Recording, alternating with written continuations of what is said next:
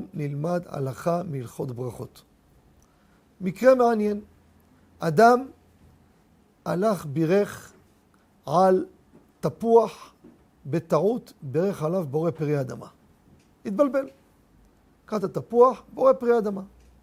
בסדר, טעה. מה ההלכה? בירך על עץ האדמה, יצא ידי חובה. יפה מאוד. הוא בא לו אחרי דקה לאכול מלפפון. האם יברך על המלפפון או לא יברך? שהרי הוא בירך אדמה. אבל מצד שני, האדמה הזה, שהוא בירך, זה היה בטעות. נכון שיצא, אם בירך על עץ אדמה יצא, למה? כי בסוף הכל יוצא מהאדמה. בשוני אם הפוך, אם בירך על מלפפון בורא פרי העץ לא יצא.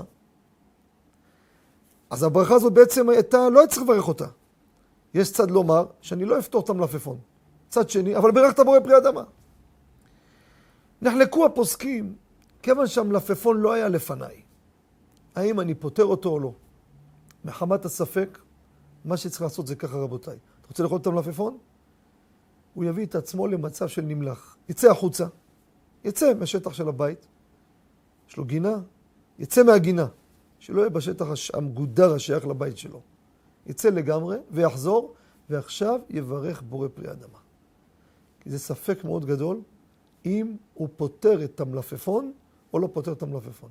אם הוא פותר את כל שאר מיני אדמה או לא, מפאת הספק ששולחן ערוך מה שאמר יצא, האם הוא פותר רק מה שלפניו או גם מה שלא לפניו. ופה המלפפון לא היה לפניו. ובתוך הבית הוא לא צריך לברך. אבל בגלל שלא היה לפניו, יש צעד שפתר אותו או לא פתר אותו. זה הפתרון, יצא מכל ספק. תודה רבה וכל טוב.